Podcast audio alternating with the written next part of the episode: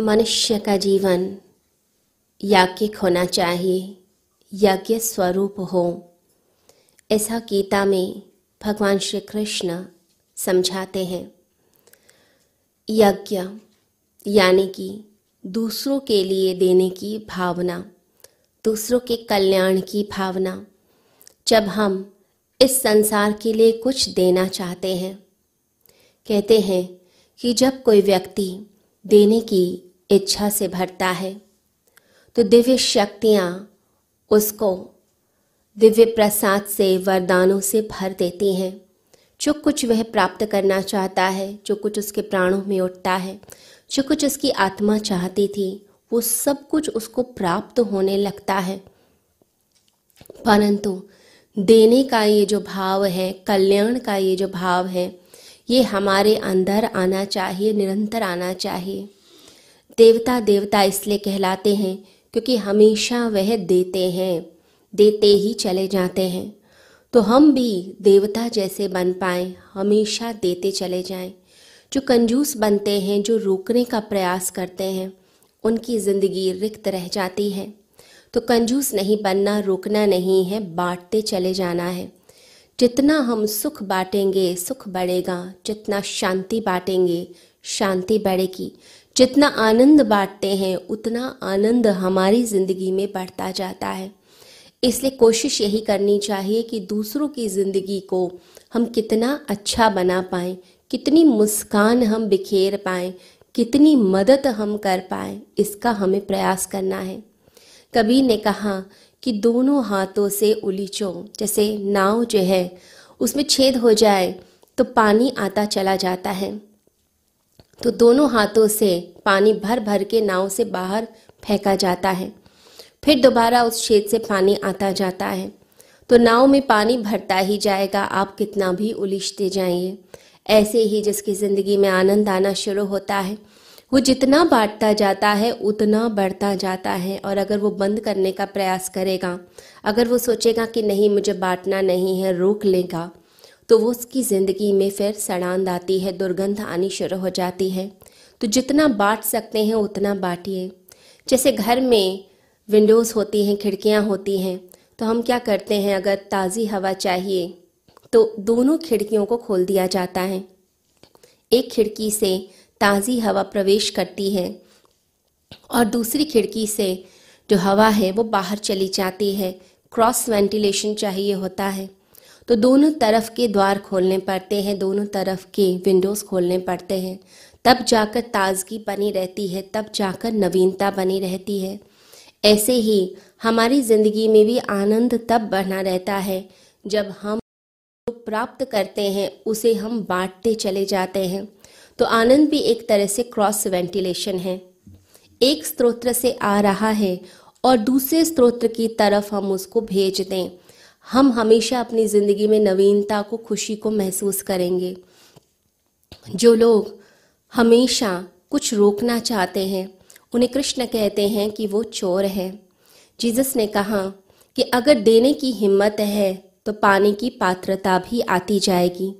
जिस व्यक्ति के अंदर हिम्मत होती है देने की, उसकी पात्रता विशाल होती चली जाती है। लेकिन जो छोटा सा दिल लेकर चलता है कि मुझे नहीं बांटना, मुझे नहीं देना है, उसे कृष्ण चोर कहते हैं। चोर यानी कि जो अपने अहंकार के आसपास सब कुछ निर्मित करता चला जाता है। सोचता है कि बस मैं एकत्रित कर लूँ, अपने ही पास रख लूँ। मैं किसी को तो कुछ दूँ ही नहीं, कोई मेरे सामने कुछ भी नहीं है। लोगों को तुच्छ समझने लगता है और अपने आप को सोचता है कि जितना मैं एकत्रित करता चला जाऊँगा, उतना मैं बड़ा होता जाऊँगा। तो कृष्ण उसे चोर कहते हैं। कार्ल मार्क्स ने कहा कि लोग चोर होते हैं, चोर जैसी वृत्तियाँ हमारे अंदर हैं। कृष्ण कहते हैं, शेयर करो, साझेदार बनाओ, दूसरों को दो। क्योंकि लोग ये बात नहीं समझते कि जब तक हम देंगे नहीं, हमें प्राप्त नहीं होगा। हम अपने साथ ही गलत कर रहे होते हैं।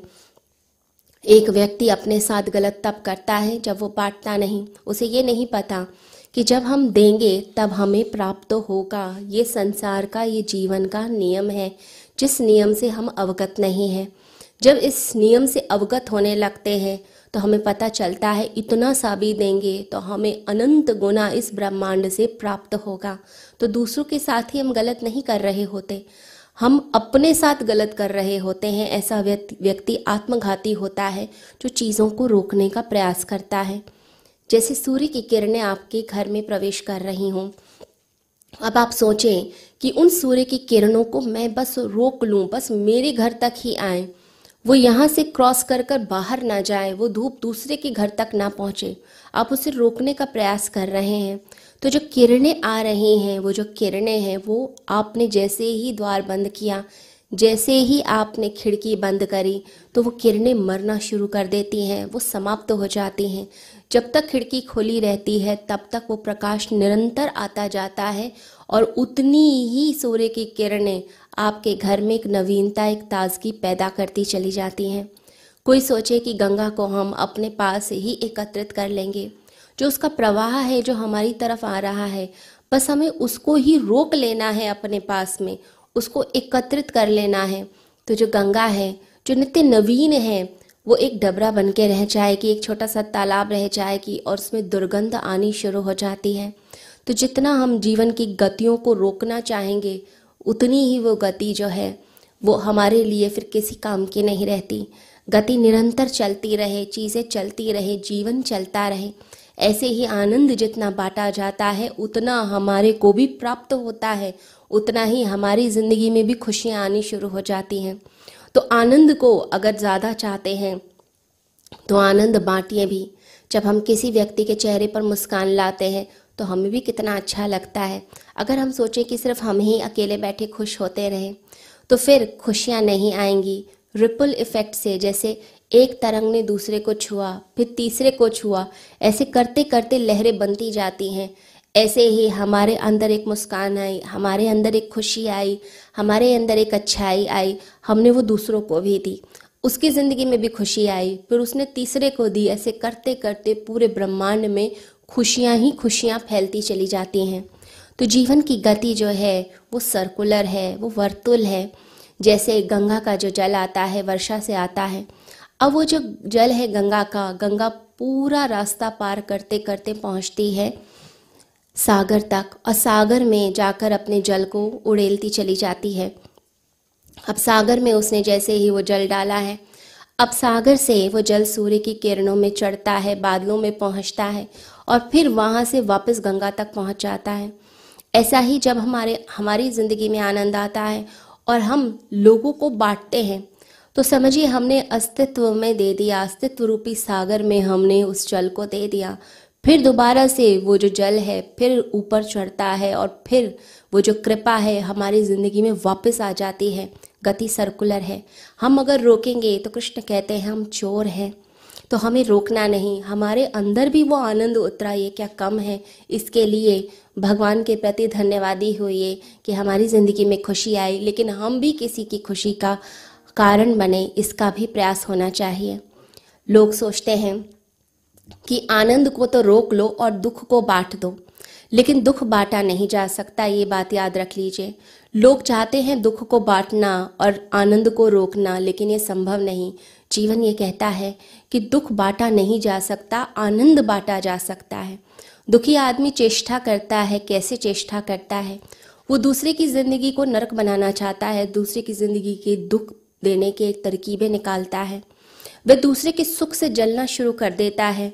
एक ही बात को रिपीट करता जाता है बार बार उदासी की बातें करता है कि दूसरा भी उदास हो जाए, दूसरे के घर में भी चिंता आ जाए, परेशानी आ जाए, क्रोध व्यक्त करता है।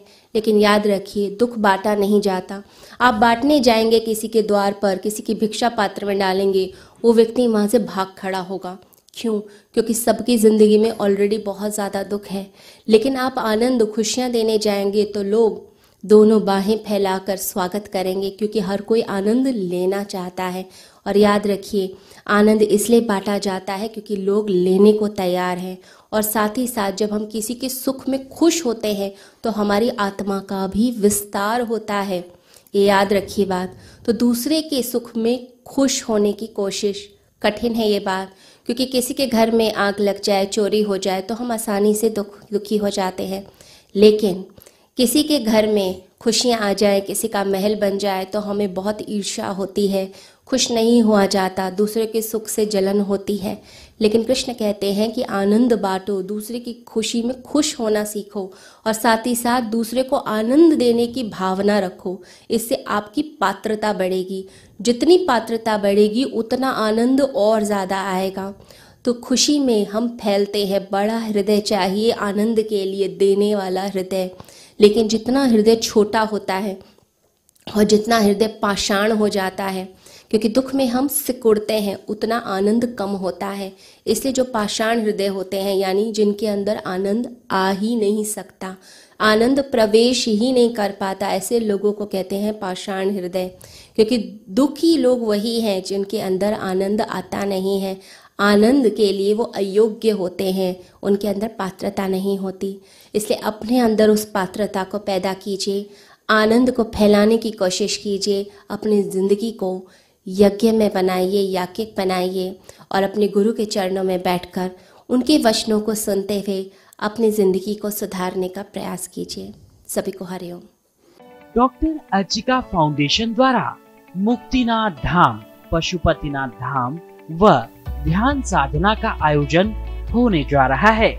20 से 25 अगस्त 2022 हिंदू धार्मिक मान्यताओं के अनुसार मुक्तिनाथ वह क्षेत्र है जहाँ लोगों को मुक्ति या मोक्ष की प्राप्ति होती है।